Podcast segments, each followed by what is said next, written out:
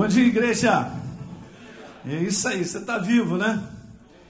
Nosso Deus é um Deus vivo. Isso é maravilhoso, né? Agora mesmo a gente estava falando sobre isso. Apesar de tudo que acontece por aí, nesse mundo aí, Deus está sempre para se manifestar de maneira doadora, né? A sua vida, transformação. Eu quero te falar que agora é esse tempo do fim da igreja do Senhor, muitas manifestações maravilhosas vão acontecer. Sabe, há necessidade, da mesma maneira que cresce as trevas, né, mas o poder de Deus vai aumentar, as pessoas vão ser salvas, libertas, curadas, ok? Porque o nosso Deus é um Deus vivo, de resgate, né? A obra da cruz do Calvário é fantástica. Então eu declaro aqui uma manhã abençoada, hein? Declaro uma manhã de vitória, de liberdade. Você vai prestar atenção em algumas coisas que eu vou falar. Esse assunto já tem sido cozinhado aqui dentro do meu do meu coração ao longo de um tempo, né? Lá na Academia da Fé eu costumo pregar ou fazer séries de mensagens, porque eu gasto um tempo dentro daquele assunto para a gente poder extrair o máximo de um aprendizado ali dentro e que a gente possa também ser, como a gente vai falar um pouquinho, nessa renovação com a verdade dentro da nossa mentalidade. Está aqui um grande segredo que eu quero falar. Eu vou dar continuidade à noite. Não tem como eu pegar dois meses e, e trazer aqui em duas mensagens, mas a gente vai pegar um resumão aí, né? E, e eu quero te abençoar nessa manhã, tá certo? Declaro amanhã de renovação na tua vida, hein? Então é muito importante a gente ter o coração aberto, né? A gente compreender aquilo que Deus tem para nós nessa manhã, nesse domingo, né? Parabéns, vocês estão fazendo aí 15 anos de vida, né? Muito legal, parabéns. Eu soube que vieram vários pastores aqui ao longo desse, desse mês, né? a gente está no final, né? E eu soube aí que a Raquel vai estar tá aqui, a Raquel Novaes, eu sempre tive desejo de conhecê-la. Vou conhecer hoje, olha que bacana. Então Deus já está já tá me presenteando aí, a minha Deise, né? Gente, vem cá, eu quero falar um pouquinho sobre isso aí, sobre a importância da renovação da nossa mente. Você ideia, mais ou menos, quando a gente entrega a nossa vida para Jesus, nós somos transformados numa nova criatura, o meu espírito ele é recriado. Eu me torno uma nova criatura. Mas acontece que a minha mentalidade ainda é uma velha mentalidade. Para dar uma explicação sobre isso, mais ou menos, eu tenho que reformatar o meu HD, formatar novamente. Eu tenho que começar a tirar uma maneira errada de pensar a respeito de várias situações para que de fato eu possa ver resultados. Então, esse é um assunto que não só é a necessidade da igreja, mas nós temos que colocar ênfase, sabia? Muitas vezes nós estamos querendo ver resultados diferentes, mas nós não mudamos a nossa maneira de pensar. Não funciona. E eu vou te mostrar algumas coisas aqui que estão na palavra que são simples, né? E muitas vezes a gente lê e a gente acredita que a gente não possa estar passando por essas situações, né? Então eu vou falar um pouquinho também sobre esse combate essa influência na nossa mente. Nós somos seres influenciáveis. Tá certo? A gente absorve tudo de fora. A gente ouve, a gente vê e transmite isso para dentro como uma, uma sentença, como uma frase. Então há uma, há, uma, há uma absorção muito grande a nossa vida nesse mundo só de viver, de ouvir, de olhar, ela está sendo influenciada. Só que nós temos que entender que a influência perfeita que leva a nossa vida ao propósito de Deus é a dele. Ok? É a dele. Então nós temos que aprender a andar nessa plataforma aí. Então, esse é um verso conhecido. Eu vou usar aqui alguns slides, que eu gosto de fazer isso aí. Eu ministro dessa maneira. Em Romanos capítulo 12, está escrito lá: Não se amoldem ao padrão desse mundo. E eu coloquei ali não coloquei aqui, mas eu quero te falar sobre isso. Não se amolde ou não se conforme ao padrão desse mundo de pensar. Esse é o nosso verdadeiro combate para nós vermos resultados de Deus. É não permitir ser moldado, ser formado numa maneira meramente humana e muitas vezes influenciada pelas trevas, que isso quebra a nossa vida. Alguém está compreendendo isso que eu estou dizendo? Então veja, Paulo já está dando uma declaração dessa, dizendo: não se amolde ali, não se conforme ao padrão desse mundo de pensar. Mas depois ele continua dizendo: mas seja transformado pela renovação da vossa mente, para que você de fato possa experimentar Deus, a sua vontade perfeita, agradável, a manifestação dele. O que eu quero te dizer de maneira simples é que Deus ele se manifesta na nossa vida quando nós temos o padrão dele pensar. Eu tenho que dar uma substância para ele, que é ele mesmo, a sua palavra, num conteúdo de certeza no meu coração para ele se manifestar. Aí, gente, a fé é a coisa mais simples que existe. É só nós termos uma disposição de escolha de dizer: eu fico com o que Deus tem a dizer. Eu fico com o que Deus tem a dizer a respeito de saúde porque ele na cruz do Calvário levou as minhas enfermidades. Eu tenho várias experiências dentro dessa área, é um negócio maravilhoso. Então, quando a gente cuida do nosso interior e de maneira contínua renovando a nossa mente, nós somos transformados. A palavra transformação aqui é metamorfos. Você vai saindo de um ser e vai se tornando outro, né? O pastor estava falando aqui sobre essa questão de maturidade. A grande maturidade é nós irmos crescendo, na verdade, ao ponto dela ir fazendo parte de quem eu sou. Eu vou repetir, o pessoal aqui está mais animado, hein? Olha aí. A gente vai se transformando de tal maneira que essa verdade vai fazendo parte de quem eu sou. Não tem como eu pensar diferente, porque isso aqui, essa verdade, já está inserida dentro de mim. Esse é o grande segredo da igreja que avança que não se molda, não se conforma às pressões, às circunstâncias, às situações que esse mundo está vivendo, porque a pessoa só reage. Né? A gente sabe que o mundo está indo desabalar da carreira para baixo, descendo ladeira, mas esse não é o sistema, não é a visão de Deus. A visão de Deus para nós, estamos no reino, é de crescimento, de progresso, de terminarmos bem. Eu vou dizer, tu vai terminar bem mas depende da sua maneira de pensar a respeito. Tudo na nossa vida é uma mentalidade. Aí, o nível da minha decisão é o nível do pensamento que eu tenho. Para para pensar. E aqui está o segredo, é por isso que eu comecei com esse verso e a gente vai avançar. O inferno não pode fazer nada na minha vida desde que então eu haja conforme ele deseja. Ó, ele fica ali, pode pressionar de, de, de tudo quanto é forma. Mas enquanto eu não fizer algo, ele não detém poder, ele não tem domínio sobre a minha vida. O mundo está debaixo da ação diabólica porque age de acordo com a inspiração satânica. É por isso que as pessoas estão piores. Porque elas acreditam num determinado pensamento, mas aquele pensamento é falso. E sendo um pensamento falso, só tem prejuízo, derrota. Olha o nível de relacionamento, de tantas coisas que eu vou comentar. Então, isso aqui é só a introdução. Hoje a gente vai até uma da tarde. Aguenta aí. Segura aí, peão, vai ser bom. Então, vem cá, vamos ler essa passagem aqui, que ela é maravilhosa. É de Gênesis, capítulo 3. E aqui é algo bem interessante que eu quero comentar contigo e a gente vai seguir adiante. Veja aí. Kelso, dá uma aberturinha aqui nessa água, para mim. Legal. Então, Gênesis capítulo 1 perdão, capítulo 3, está escrito lá: a serpente disse para a mulher: Olha só, é assim que Deus disse, hein? Não comereis de toda árvore do jardim? E a mulher ainda parou para poder conversar com a serpente. Veja só, isso é que é o problema. Aí legal, ela vai e responde no verso número 2: Do fruto, olha só, das árvores do jardim nós podemos comer Verso 3: Mas do fruto da árvore que está no meio do jardim, disse Deus: Não coma, porque se você tocar nessa árvore, você vai morrer. Se comer, vai morrer. Está escrito isso, gente? Está escrito que a gente vai morrer. Deus disse para Adão e Eva. Então eles eram conhecedores daquilo que Deus havia dito para eles.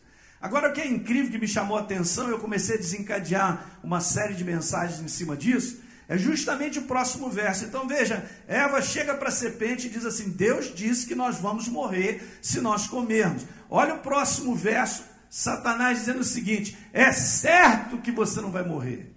Ó, vamos voltar. Deus disse que morre. O diabo disse que não morre. Deus disse que morre.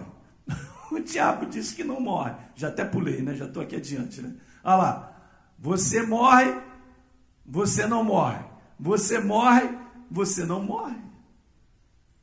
eu fiquei pensando, caramba, mas isso aqui é descarado, né? Ele chega assim, do nada, né? Chega aí, ai, não, é, não é certo que você não vai morrer. Mas obviamente isso aqui não chega dessa maneira. E aqui que eu quero mostrar para vocês, porque eles continuam dizendo assim, ó, porque Deus sabe que no dia em que você comer, o que, que vai acontecer? Seus olhos vão se abrir, não é verdade? Vocês serão como Deus, conhecedores do bem e o mal. Trouxe uma grande atração, gente. Despertou algo neles bem interessante. E depois ainda diz assim: vendo a mulher que a árvore era agradável, não é isso? Aos olhos, árvore desejável para dar entendimento, tomou do fruto, comeu e deu para o bobo do seu marido. Você vê como é que ela desligou rapidinho, ela sabia que se comesse morreria. Mas Satanás chega, é claro que você não vai morrer, mas olha só, preste atenção. É o seguinte, você não vai morrer porque. Hum, legal. Então eu comecei a meditar sobre isso. E eu comecei então a tirar algumas conclusões. E Deus foi falando algo muito legal. Eu quero te dizer isso aí para a gente começar. Todo pensamento que tem por declaração algo contrário à verdade, justificando com qualquer tipo de argumento, já começa num pensamento errado. Há uma proposta aí que pode ser perigosa para nós. Sabe, eu estou na igreja há muito tempo, não sou velhinho, não, eu sou bem novinho. E eu quero te dizer algo, mas o que eu vejo as pessoas na prática indo para o prejuízo em todas as áreas é porque tem um padrão de pensar que faz agir assim. E quando você analisa o padrão de pensar da pessoa, ela conversa contigo, ela vai falando, você vai vendo que está desalinhado com a verdade. Está desalinhado com a verdade. Aí Deus não me chamou para pensar o que eu acho, o que eu quero. Ele me chamou para pensar o que ele diz. Isso aqui é um grande segredo transformador da igreja que leva ela, sobe igual foguete. O dia que eu na minha vida eu decidi parar de pensar, parar de ficar raciocinando, tentando conversar com Deus e convencer que a minha maneira de pensar é melhor, a minha vida andou. Porque eu entendi que eu tenho que permitir que o pensamento dele seja a minha maneira de pensar. O que Deus tem a dizer, eu costumo dizer isso na igreja direto, o que Deus tem a dizer é o que vale, simplesmente porque é o poder, Ele, a palavra é o poder. E todas as vezes que eu ajo com base na verdade, o poder de Deus se manifesta, gente. E o que, que eu quero é o poder de Deus jogando as trevas longe a minha vida começou a avançar. Eu comecei a ver as coisas andarem. Porque eu joguei para fora o velho homem com a sua maneira de pensar e achar. Não é aquilo que eu achava ou penso a respeito das coisas, é o que Deus quer que eu pense. Eu preciso fazer desse livro a minha forma de pensar. É como eu disse, ele vai fazendo parte de mim, de você. Aí nós vamos sendo transformados. Maturidade vai chegando. Eu tenho uma mentalidade alinhada com a verdade. Isso me abençoa de cima a baixo. Nós não somos abençoados pelo simples fato de sermos até filhos de Deus, gente. Obviamente, nós temos uma cooperação muito grande. Eu costumo dizer lá, Filipenses capítulo 1, verso 6, aquele que começou boa obra em vós, há de completar até o dia de Cristo. Eu falo pessoal da igreja, nós temos que cooperar. Eu cooperei abrindo meu coração para receber Jesus, tirei meu conceito sobre Deus que eu tinha errado e fiquei com Jesus acreditando que Ele é Senhor e Salvador. Fui transformado numa nova criatura. Agora eu preciso ter, entrar nesse processo, deixar esse livro me formatar a verdade fazendo parte da minha maneira de pensar. Aí a gente vai sendo transformado mais e mais e a gente vai vendo a manifestação do poder de Deus. Aí Deus não é uma incerteza, ele é a maior certeza. O que ele escreveu é verdade e está valendo. Se a minha cabeça não entende isso, se muitas vezes a gente fica questionando, vai dar nó no meu neurônio, tô fora, eu vou ficar com o que Deus tem a dizer. É o que vale. Então eu aprendi que é mais uma jornada de escolha do que qualquer outra coisa.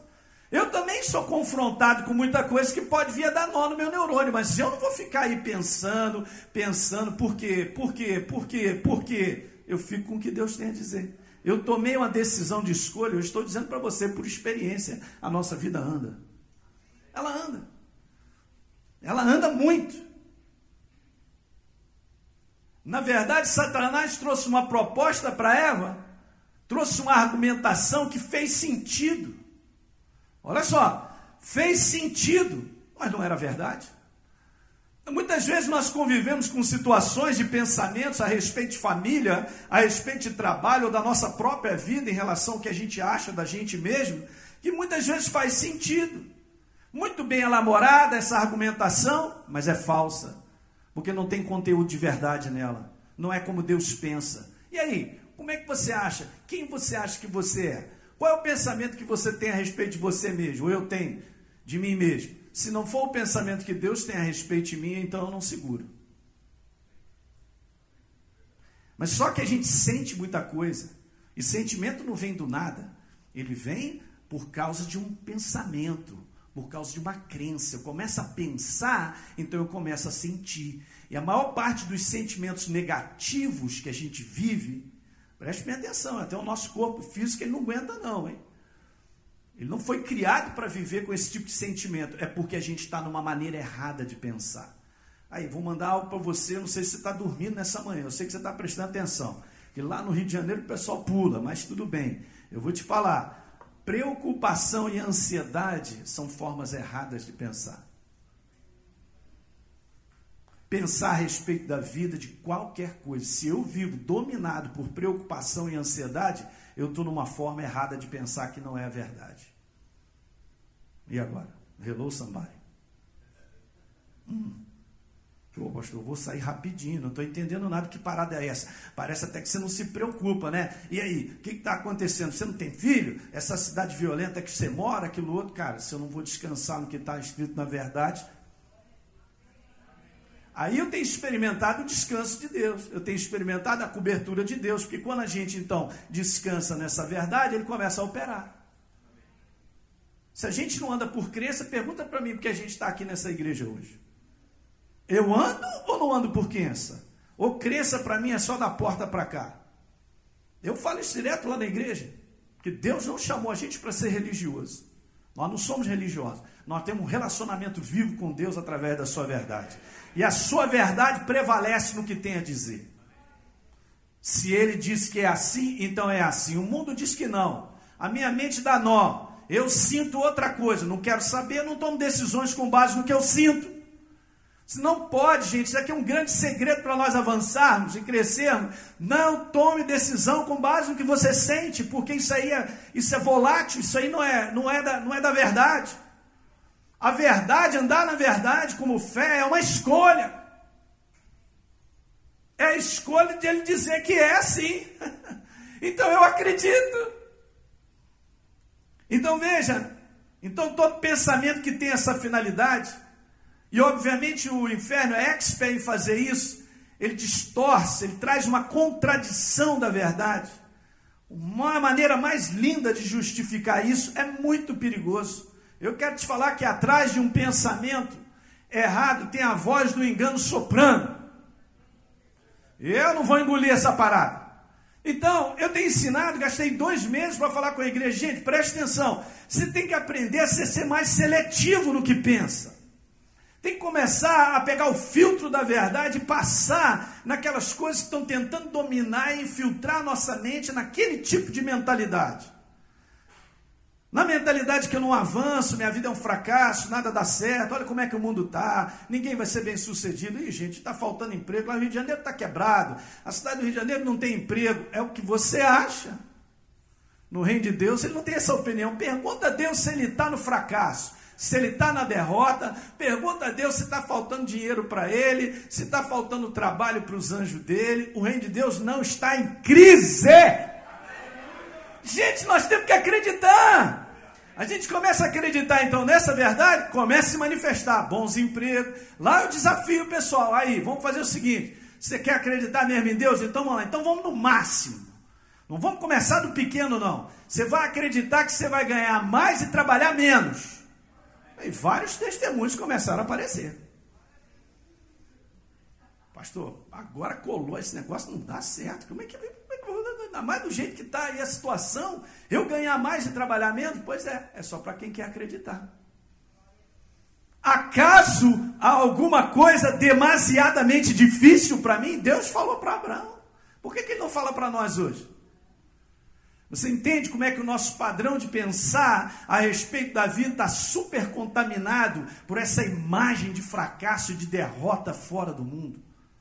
O mundo não tem aliança com Deus, gente. Nós temos uma aliança de saúde, de proteção, de cuidado, de crescimento, de chegar e terminar muito bem, não terminar mal. Até a, a inserção da mentalidade sobre ficar avançando em idade. Você já reparou? E quando você vai no shopping, aí você vai parar lá naquela faixa, naquela vaga de carro de idoso, né? Tá lá, lá um, um, desenho de um cara assim, com uma bengala, todo quebrado. Por quê que o idoso é quebrado?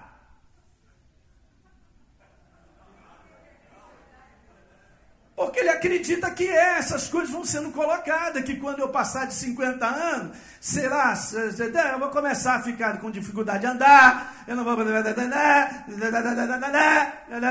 Porque está tudo, ah, pastor, mas todo mundo é assim, ó, é, a junta começa a doer, e quanto mais eu falo, eu acredito nisso, é assim que eu vou ficar. Qual é a minha maneira de acreditar? Ah, que eu vou envelhecer com saúde, disposição. Ei, tem exemplo bíblico disso. Caleb falou assim: Ó, eu vou para essa terra aí, Hebron, eu sei que tem gigante, é minha. Eu sei, eu tenho 85 anos, mas tenho a força dos 40. Bíblia, padrão para nós pensarmos. Olha como é que está o nível de quebrar as famílias. Jesus amado. Esse é o assunto.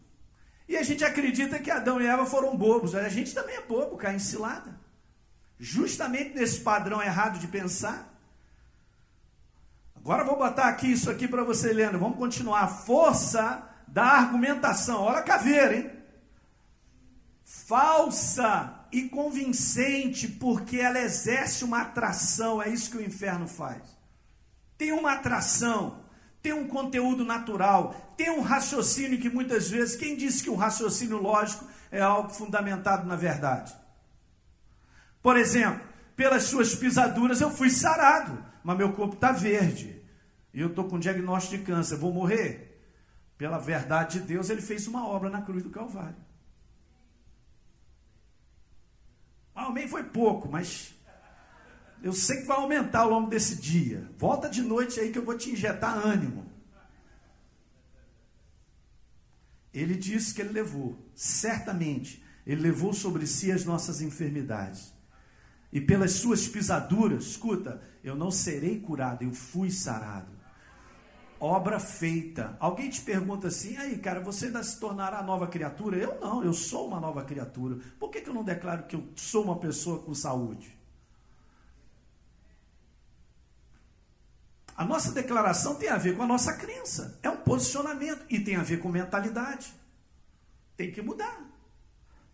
Uma outra coisa, eu tenho que tomar cuidado com conclusões, veja gente, que fazem sentido, que são facilmente justificáveis, são extremamente convencedoras, mas a parte humana, ela não está em linha com a palavra. Tem algumas áreas interessantes. Eu vou citar algumas aqui, ó. Tome cuidado, botei isso aí de novo, ó. Tome cuidado, mantenha-se afastado de pensar dessa maneira. Ok. Vamos lá na primeira. Falando um pouquinho de relacionamento, é o que a gente acontece, a gente vê no meio da igreja. Por que, que os relacionamentos são tão quebrados? Paulo falou assim: no fim dos tempos, os dias seriam difíceis. Mas não faz um comentário sobre a questão de faltar coisas. Mas ele faz um comentário sobre o comportamento das pessoas. Obviamente, o comportamento das pessoas piorando, ninguém fica junto. É assim que está acontecendo. Então, nessa área de relacionamento, gente, todos nós aqui somos imperfeitos. Nós temos que entender a visão de Deus e como trabalhar. Todos nós. Então, na área de relacionamento, por exemplo, alguém me prejudicou, fez o mal para a minha vida. Contrariamente ao que Deus pede, perdoar sempre. Vou mandar de novo, hein? Contrariamente ao que Deus pede, sempre perdoar. Não vem para cima de mim com essa não, pastor. Eu tenho razão. Exatamente, ó. Contrariamente ao que Deus pede para perdoar, sempre. Hum, mas não dá. Quando eu penso naquele indivíduo safado, cretino, o negócio começa a mexer dentro de mim, pastor. E olha só, o negócio é o seguinte: eu tenho razão, eu, eu tenho direito de estar assim. Tudo errado. Raciocínio, maneira de pensar que não é bíblica. Não está como Deus pensa. Por isso eu me quebro. Vou te contar o meu testemunho. Eu passei por vários testemunhos de situações, por isso que a gente vai aprendendo. Graças a Deus, Jesus. Determinada época da minha vida, muitos anos atrás, passei uma dificuldade muito grande na igreja, de ataques contra a vida do ministério, situações assim. E eu vinha ficar muito ressentido a respeito de um líder de uma igreja, de uma situação que foi uma afronta terrível. Eu não vou colocar aqui que eu estava nesse conteúdo eu tinha razão, não é, não? É, é, meu direito, porque quem foi quebrado fui eu, vou esquecer isso aí. Mas naquela época eu não estava entendendo muito bem isso. E aí o que, que acontece? Eu guardei o ressentimento, a mágoa, fiquei sem reconciliação com aquela pessoa, achando que a pessoa tinha que vir falar comigo e eu fiquei lá na minha. Só que depois de um tempo, eu sei, gente, eu tenho entendimento da verdade, eu sei quem eu sou em Cristo Jesus, a obra da cruz do Calvário, o direito, eu sei, eu sei a minha herança. Eu sabia da minha herança. Eu comecei então a ficar muito cansado e o meu corpo estava meio alterado, eu comecei a ficar meio elétrico por dentro, eu tinha essa percepção e alguma coisa não estava normal. E eu declarando sempre pelas suas pisaduras, eu fui sarado e continuava minhas atividades, só que isso foi piorando. Eu vou encurtar esse negócio aí. Isso foi piorando ao ponto de não ter que aguentar mesmo. Uma situação de noite aconteceu comigo. Eu falei com a minha esposa, desde me leva para o hospital. Ela ficou com um zoião desse tamanho, que nunca me viu ter um comportamento desse. Obviamente, eu fui para o hospital, eu sou médico, então lá fui atendido, fiz tudo quanto é exame, coração legal, tudo beleza, sangue. Então vamos fazer um raio-x de tórax. Quando eu fiz um raio-x de tórax, apareceu uma imagem a doutora chegou para mim e falou assim: eu sei, você é médico e tal, vem cá, vamos dar uma olhadinha nisso legal? Vamos fazer aqui uma tomografia com contraste? Falei, vamos. Quando a gente fez a tomografia com contraste, então a gente sabe das coisas. Ela olhou para mim com aquela cara assim: ih, rapaz, mais um na fila. Porque eu tinha lá um caroço desse tamanho. Eu estava com câncer de pulmão. E o meu corpo estava muito estranho. Para você ter uma ideia, dali por diante, em duas semanas eu perdi 6 quilos. Agora escuta, eu quero que você entenda. Por que eu estou dando esse testemunho e como é que essa coisa do padrão errado de pensar e a gente fica com o nosso conceito, a nossa maneira de ver e a gente não abre mão para a verdade de Deus. Então, fui para casa, falei, beleza, pelas suas pisaduras fui sarado e fui buscar lá no meu profundo do meu coração, né? Aliás, é uma oração que a gente não faz mais, do Salmo 139, o último verso, Davi fala assim: Senhor, som do meu coração, vê se é em mim algum caminho errado, algum caminho mal. Hum. Não faz, hoje o pessoal não faz mais essa oração. e naquela noite, então, eu comecei a fazer essa oração, buscando a Deus, o Espírito Santo, de repente o Espírito Santo falou para mim: Olha só, não adianta você continuar confessando pelas suas pisaduras, você foi sarado, que esse é o teu direito, mas você deu legalidade para essa doença. Vai lá e se reconcilia com essa pessoa. Foi o que o Espírito Santo me falou. Beleza. O que, que eu fiz? No dia seguinte, procurei aquela pessoa, a pessoa também estava desesperada, não estava aguentando viver assim e tal. Cara, sabe aquele negócio que foi uma benção, um lavar Sabe aquele peso indo embora, as coisas todas? O Espírito Santo só me falou, gente, o Espírito Santo está em nós para nos guiar a toda a verdade. Ele jamais anulará a verdade. Ele não poderia fazer nada. A minha declaração não está valendo porque eu dei porta de legalidade. Eu entendi isso. Você pega Provérbios capítulo 26, verso 2, está escrito: Não há maldição sem causa. Se a gente alinha o nosso coração com aquilo que Deus está pedindo, não tem como o inferno vir pilhar a gente. Beleza, fiz o que eu tinha que fazer. Vou te falar, pergunta se eu voltei no hospital. Eu sou doido mesmo e sou médico. Beleza, não voltei mais, comecei a ganhar peso e já estou sem problema há mais de 10 anos. Pensa que aquela doença foi assim do nada, estava instalada em mim assim do nada. Eu quero te falar, a doença não pode se instalar do nada. Jesus pagou o preço com o sangue dele na cruz do Calvário. Ele me comprou. Eu sou uma nova criatura. Ele pagou o preço de certamente eu tomei sobre mim ali, ó, as tuas enfermidades. Você foi sarado.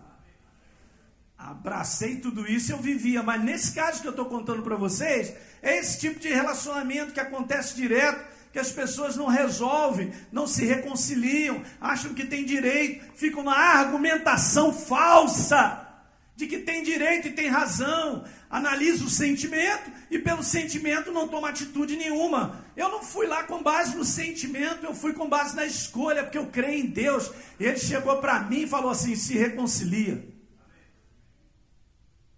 E o sentimento? Depois foi embora, porque primeiro eu agi em fé. Mas eu estou esperando, primeiro passou passar essa dor. Ai, agora me fez lembrar de novo. Ai, meu Deus, miserável. Ah, nós estamos na contramão de andar e ver a manifestação de Deus. Porque assim vive o mundo. É por isso que o mundo está quebrado. Por causa dessa experiência, o Espírito Santo ministrou muitas coisas no meu coração, mas eu acredito e passo para você. Se você vai acreditar ou não, a maior parte das doenças do povo de Deus é por falta de reconciliação perdão e liberar perdão. Guardar mágoa e ressentimento de alguém, nem do mundo, cara, você não pode fazer isso. Uma das coisas que Deus tem em primeiro lugar, que Ele ama, é a comunhão das pessoas. Ele morreu pelas pessoas. Se é que eu posso dizer assim, ele tem pavor, ele fica desesperado quando vê duas pessoas que não têm reconciliação. Como nós somos imperfeitos, nós vamos andar nessa avenida de liberar perdão e perdoar. Liberar perdão e perdoar até o final. É assim mesmo, nós temos que ser conscientes. Então, essa é uma área. E vai quebrando. Contrariamente a fazer aquilo que Deus pede, a gente se justifica. A gente pega o sentimento e levanta. Uma outra área, por exemplo, passado da nossa vida. Muitas vezes o inferno traz à memória o nosso passado. Contrariamente ao que Deus disse ali, olha só, na cruz do Calvário, eu te perdoei, cara, esquece. Paulo não faria a obra que ele fez se ele não esquecesse o passado e, e tomasse posse do perdão de Deus. Não é não? Matador de cristão. Mas ele levanta o fracasso, ele joga na nossa cara muitas vezes as coisas que já foram perdoadas. Ele tira a nossa dignidade de andar, a valorização que Deus operou na cruz do Calvário, nos perdoando, nos fazendo uma nova criatura. Quem está entendendo aí? E muitas vezes você precisa se perdoar. Ó, eu estou dizendo, esse negócio é maior do que a gente imagina, porque as coisas acontecem aqui dentro, ninguém está sabendo. Mas lá dentro, eu começo a, a abrir mão de pensar como Deus pensa para poder ficar nessas justificativas, nesses convencimentos e tal, e aquilo faz o maior sentido, mas não é verdadeiro. Não sendo verdadeiro, não me abençoa. Quem está dormindo, diga aleluia.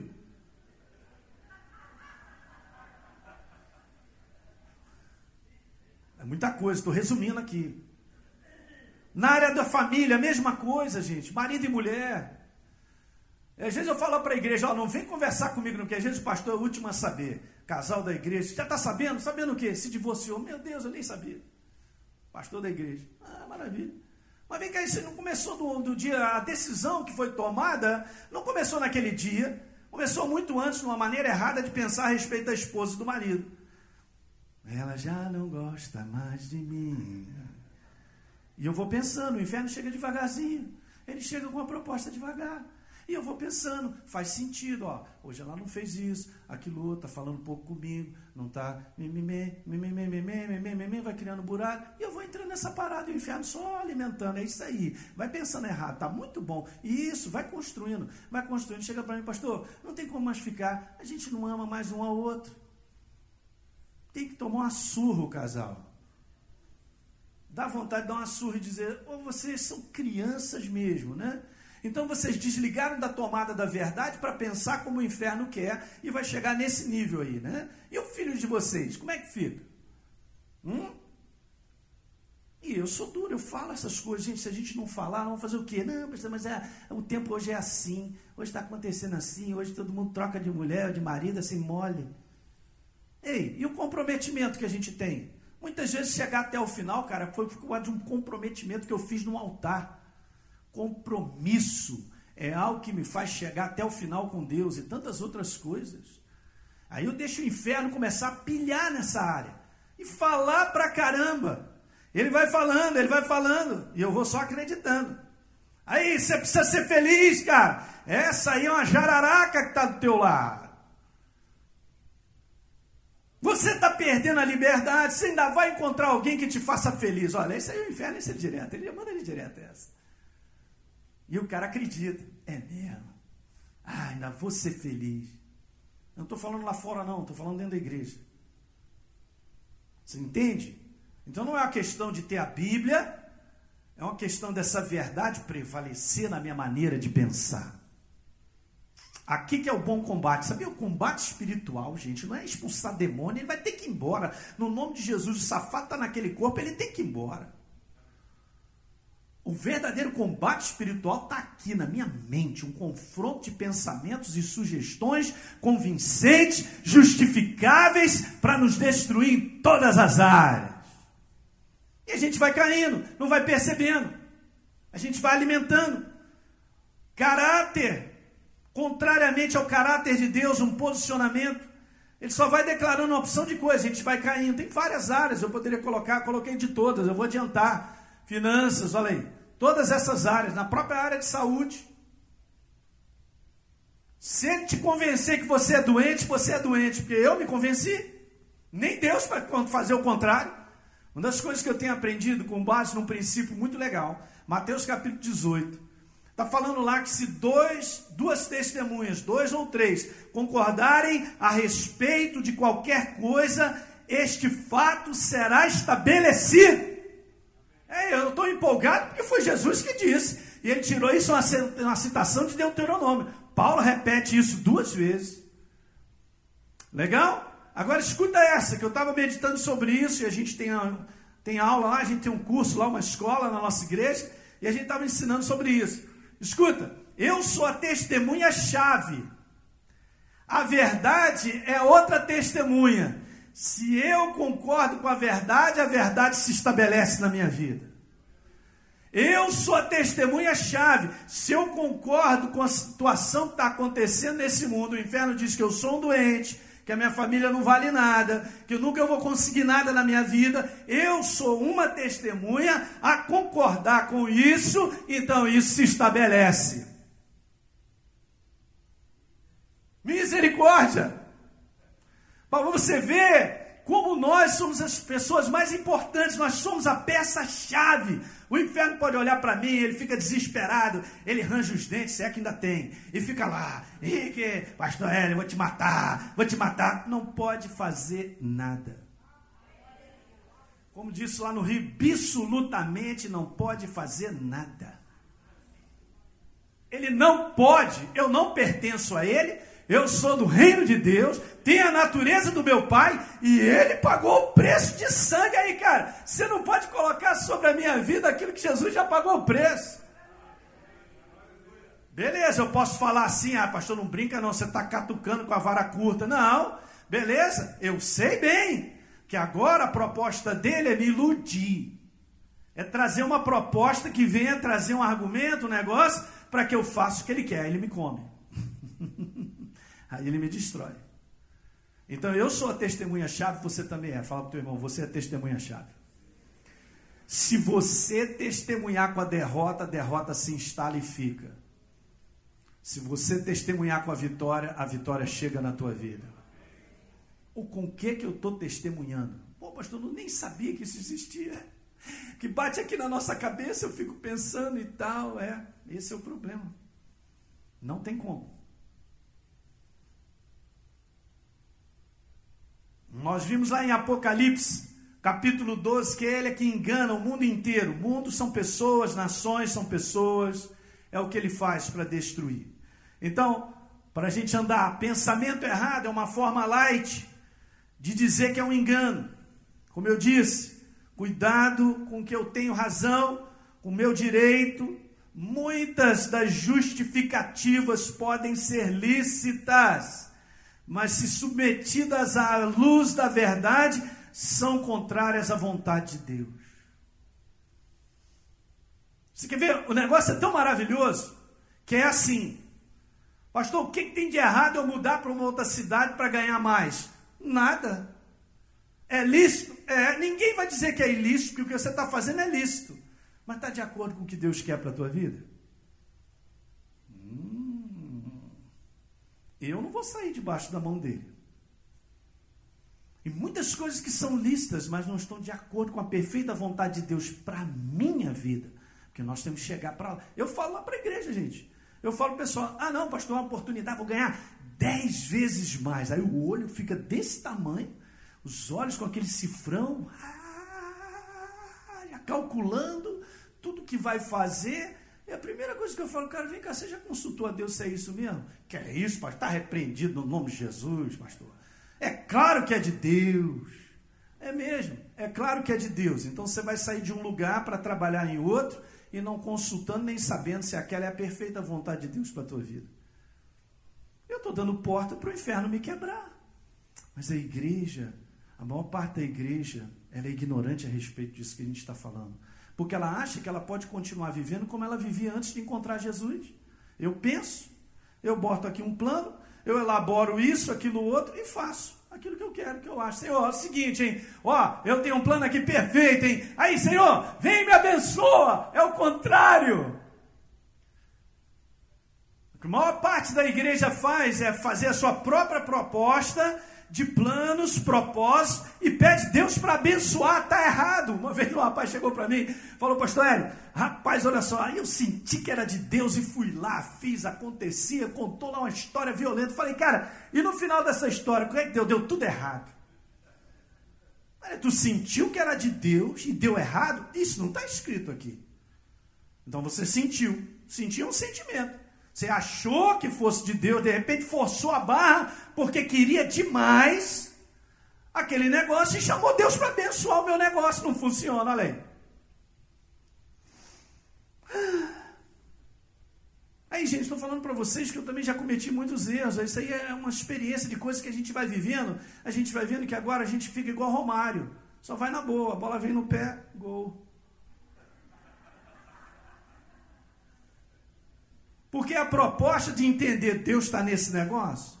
Não, não está. Então não vou nem me meter, porque eu já sei que não vai dar certo. Eu não vou experimentar o poder de Deus. Eu estou arrumando confusão. Estou fora. Você entende como é que é um sistema de convencimento e entrega? Crença, cara, é uma entrega. É um convencimento e uma decisão. Você se entregou. Agora, se isso vai doer na minha carne, problema da minha carne. Quando Paulo disse que morria todos os dias, é a proposta da carne, cara, é do lado exterior, do homem exterior. Ele, ele quer fazer, executar, quer guardar mágoa, ressentimento. Ele. ele é, é, é. Tá calminho agora? Tô. Então agora eu vou agir. Eu estou te falando, eu sou o próprio. Eu sei do meu jeito. Aí ele vai botando a gente numa cadeira, calma, senta. Não, senta. Calma. Não, senta. Calma. É outro treinamento, cara. Mas é o treinamento certo. Aí eu aprendi que agora quando eu ando, eu sei que eu estou debaixo da vontade dele. Não está escrito lá no Salmo número 1, e tudo que eu colocar a mão, eu sou bem sucedido.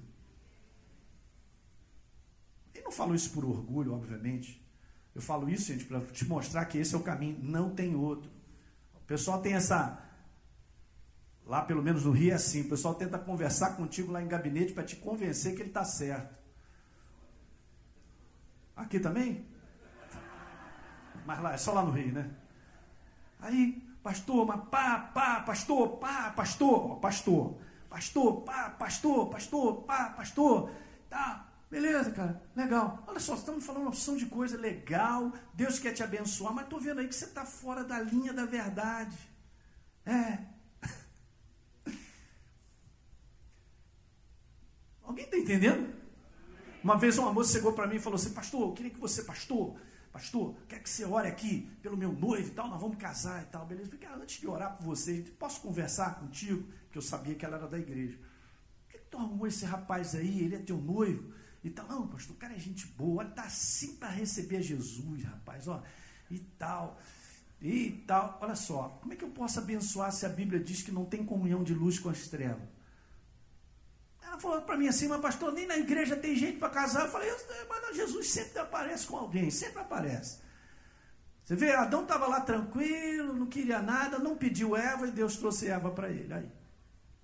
Você vê Adão pedindo Eva? Não. E Deus trouxe. Uh, maravilha, obrigado. Olha o sistema de crença. Aí eu falei, gente, eu não estou entendendo. A gente está vivendo como todo mundo acha, como quer, põe Deus para abençoar na parada. Não funciona, gente, estou dizendo. Eu sinto ter que te dizer. Aí sabe o que acontece? A gente fica frustrado com a nossa jornada cristã. Porque a gente para de ver a manifestação do poder de Deus. A gente começa a ficar cansado porque faz uma opção de coisa fora, como ele falou. Nós somos guiados por Deus, aí a gente começa a ficar cheio de peso. A gente começa a ser fracassado em coisas. Se a gente fizer mesmo um relatório, tá? fizer um inventário de tudo aquilo ali, Deus não estava naquela parada. Porque a gente se esforça para fazer e pede Deus para abençoar. Porque a gente é convencido na mente, é assim que o inferno faz. Não dorme não, estou quase terminando. Ó, a maior parte, pensamentos errados são raciocínios e conclusões convincentes. Tá certo? Contrários. Justificáveis. A maior parte do povo de Deus vive por aquilo que sente e por aquilo que pensa, mas não faz a verificação se está em linha com a palavra. Aí não vai funcionar. Isso que eu estou conversando sobre esse assunto, que é um assunto da renovação da nossa mentalidade. Nós aprendemos a vencer na prática as situações que nós enfrentamos, gente. Não estou dizendo que a nossa jornada cristã é fácil, ela não é, mas ela é vencedora, ela é vitoriosa. Aí, pastor, é, eu queria um negócio mais mole. Eu falo, pessoal, então senta no pudim, cara. Não tem esse negócio de, de, de coisa mole. É o seguinte: você escolheu andar com Jesus, você vai ver resultado. Você vai ver milagre em cima de milagre. Você quer ter um testemunho a cada semana ou a cada dia? Então anda de acordo com essa verdade, não com as justificativas, convencimentos, aquelas coisas que o inferno faz e a gente. Ah, ah, ah, ah, fora, vou, vou quebrar. Quem está entendendo o que eu estou falando? Olha essa influência diária, você já acorda. Eu sei, gente, o negócio é tão perceptível no mundo do espírito que o inferno, ele espera, está lá os demônios esperando eu acordar. Ah, já vai acordar, vamos embora para falar. É, vai abrir os olhos, é agora! Abriu o olho e já começa a falar. Tem dia que você acorda, para o que está acontecendo com a minha mente, cara? Estou pensando errado, uma, uma porção de coisa a respeito de fulano de tal. Que pensamento é esse de crítica, cara? A respeito de fulano de tal, daquilo outro, eu acho isso, aquilo outro, meu Deus, eu vou falar com ela. É, não, hoje não, ah, hoje eu vou falar com ela. Ah, é hoje. É, ah, eu vou falar com ela é hoje. Ah! E a gente passa o dia inteiro mal, esse negócio. É das trevas, cara. Se a gente aprender a ter uma consciência. Não, casou. Até hoje o cara não é convertido e ela passa um inferno com o cara. Escolheu, né? Beleza? Agora escuta. Então o que acontece? Eu fico nessa jornada e não paro para reconhecer. Acordei, quando eu estou sendo pilhado pelas trevas, já acordo e já declaro: sou nova criatura. Sou filho de Deus. O Espírito Santo habita em mim. Senhor, é você que me direciona durante esse dia. Fala comigo. Fala aos meus pensamentos. É o combate do todo dia que você vive eu também. Por que, que muitas vezes a gente está lá em cima nas emoções e muitas vezes nós estamos lá embaixo? Aí estamos lá em cima, estamos lá embaixo. Parece uma montanha russa. Olha aí, é a Disney é, é do capeta. Ah, tá lá em cima. Uá, uá, uá. Por quê? Porque a gente acredita naquilo que a gente pensa, não naquilo que Deus diz. A gente acaba então ficando com um sentimento que esse tipo de pensamento gera. E são ruins, cara. As pessoas estão mais deprimidas. Por quê? Porque tem pensado errado. A depressão é, é só a característica da pessoa, ela fica naquele estado porque ela começou pensando errado. Uma senhora na nossa igreja, não, ela é relativamente nova, ela está lá um ano e meio na nossa igreja, uma médica, não podendo mais trabalhar, já estava encostada pelo, pelo INSS, o marido desesperado, a filha adolescente, gente boa pra caramba, a família sofrendo pra caramba. Cheguei para ela, o nome dela é Cláudia. Falei para ela assim, Cláudia, você está vindo aqui pela primeira vez, né? Parece maluco que eu vou falar para você, mas acredita nisso. Se você fizer isso, pede até o teu marido, mesmo sem vontade, você vem para a igreja. Abre o teu coração, pede a Deus, ó, abre o coração para ouvir a palavra. Ouvir a palavra. Reunião em cima de reunião. Gente, ela começou a fazer isso. Começou a fazer isso. O marido tinha que trazer. Levava quase que empurrada ela. E aquilo outro e tal. Depois de dois meses ela vinha conversar comigo. Eu falei assim, Cláudio, já estou vendo o teu rosto diferente. Não é isso? O que está dentro de mim, cara, vai apresentar no meu rosto. Eu já estava vendo o rosto dela diferente, então eu falei, está sendo lavada pela palavra. Porque colocou ela naquela depressão e daquele jeito todo quebrado, justamente porque começou a pensar errado em muitas coisas na sua vida.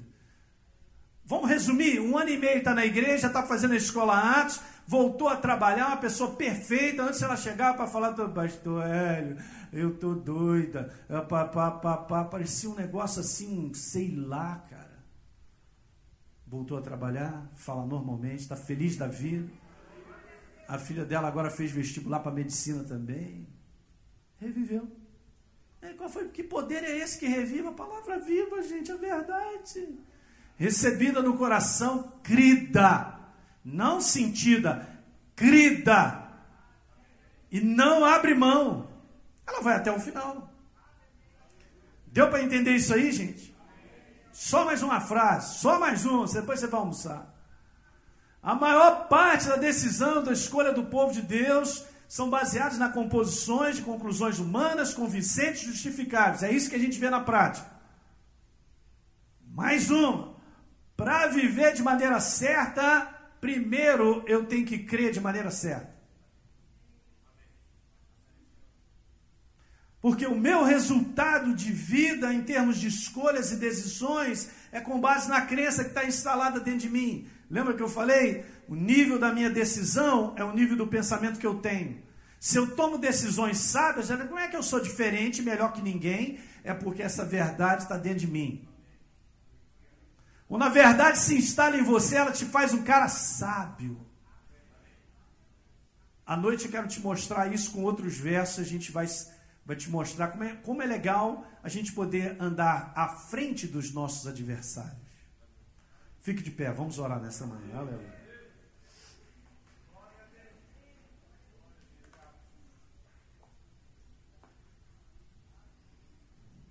Ai, ele é maravilhoso, ele te ama demais.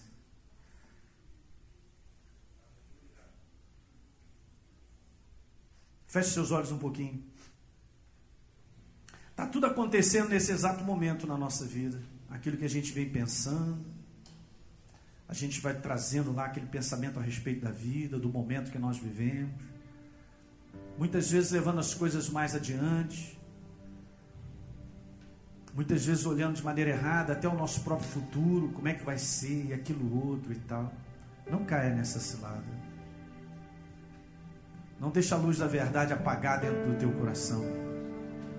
É tudo que o inferno faz, é contaminar a luz da verdade dentro do nosso coração.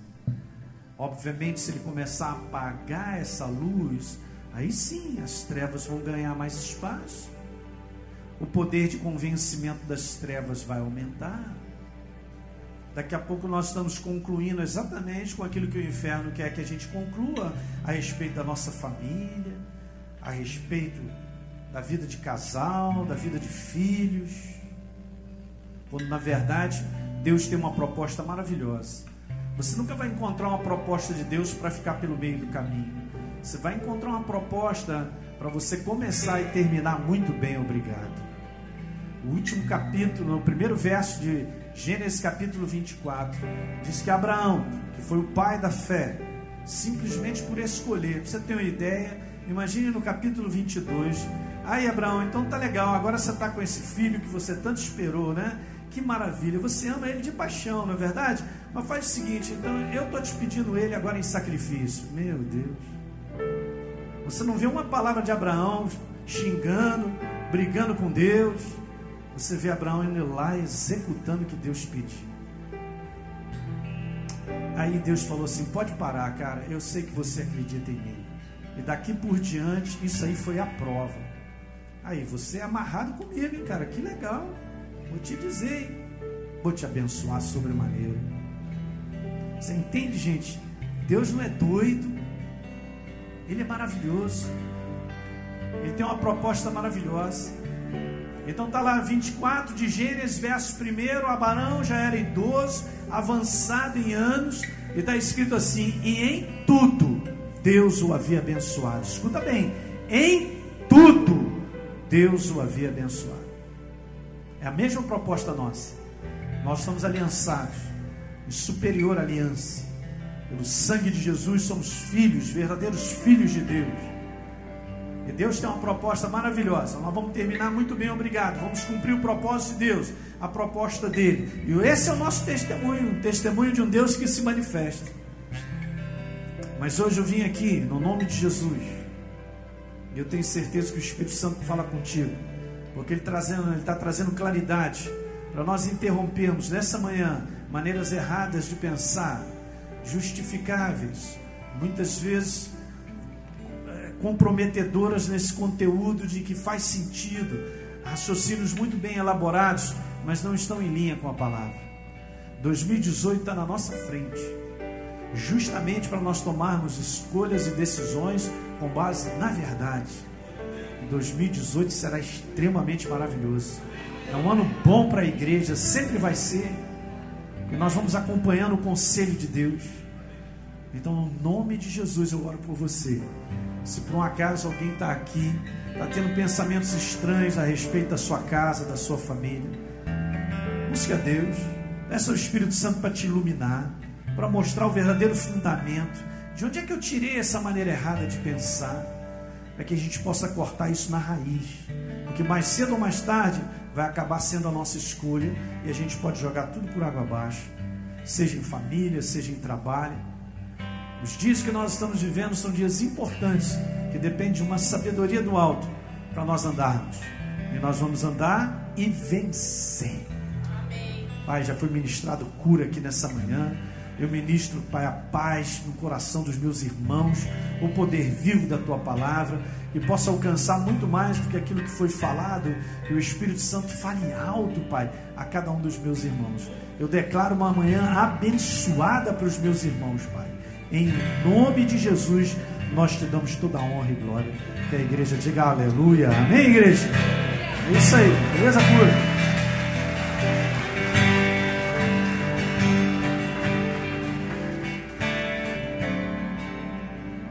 Aleluia. Queridos, enquanto o pastor Hélio ministrava, é, veio uma frase no meu coração, quero terminar falando já está terminado, mas só para você pensar. Muitas vezes nós não vemos o milagre de Deus porque nós temos um plano B. Eu vou orar. Se não acontecer, eu vou. É, aí eu faço aquilo lá. Esse plano B é uma distorção da verdade absoluta. Esses dias a gente estava assistindo uma série de mensagens do de John Bevere, né, sobre movidos pela eternidade. Ele falou assim: a sua fé não está alicerçada nas experiências, nas suas experiências, ela está alicerçada na palavra de Deus. Às vezes a gente quer que algo aconteça por causa da experiência de alguém, mas Deus quer que a gente firme na palavra. Amém? Não? Senhor, muito obrigado por esses momentos aqui. Obrigado porque fomos tremendamente abençoados pela tua palavra. E obrigado também pelas experiências mas todas elas alicerçadas e fundamentadas em Ti, na Tua palavra. Obrigado, Senhor, por mais essa reunião. Receba a nossa gratidão. Eu queria que você agradecesse a Deus. Para Deus, muito obrigado pelo privilégio de estar aqui nessa manhã. Poderíamos estar em tantos lugares, mas nós decidimos pela Tua palavra E entendemos que nessa manhã o melhor lugar que eu poderia estar é aqui, Senhor, na tua casa. Te adorando junto com os meus irmãos, na igreja do Senhor, que é a comunhão dos santos nesse lugar. Pai, que a tua bênção seja sobre a vida e a família de cada um. Que você tenha uma semana muito de Deus. E como já foi orado, um final de ano diferente de todos aqueles que você teve até, até hoje. Será um final de ano, um 2018 diferente, transformador, onde Deus vai te usar para abençoar muitas vidas, em nome de Jesus. Amém.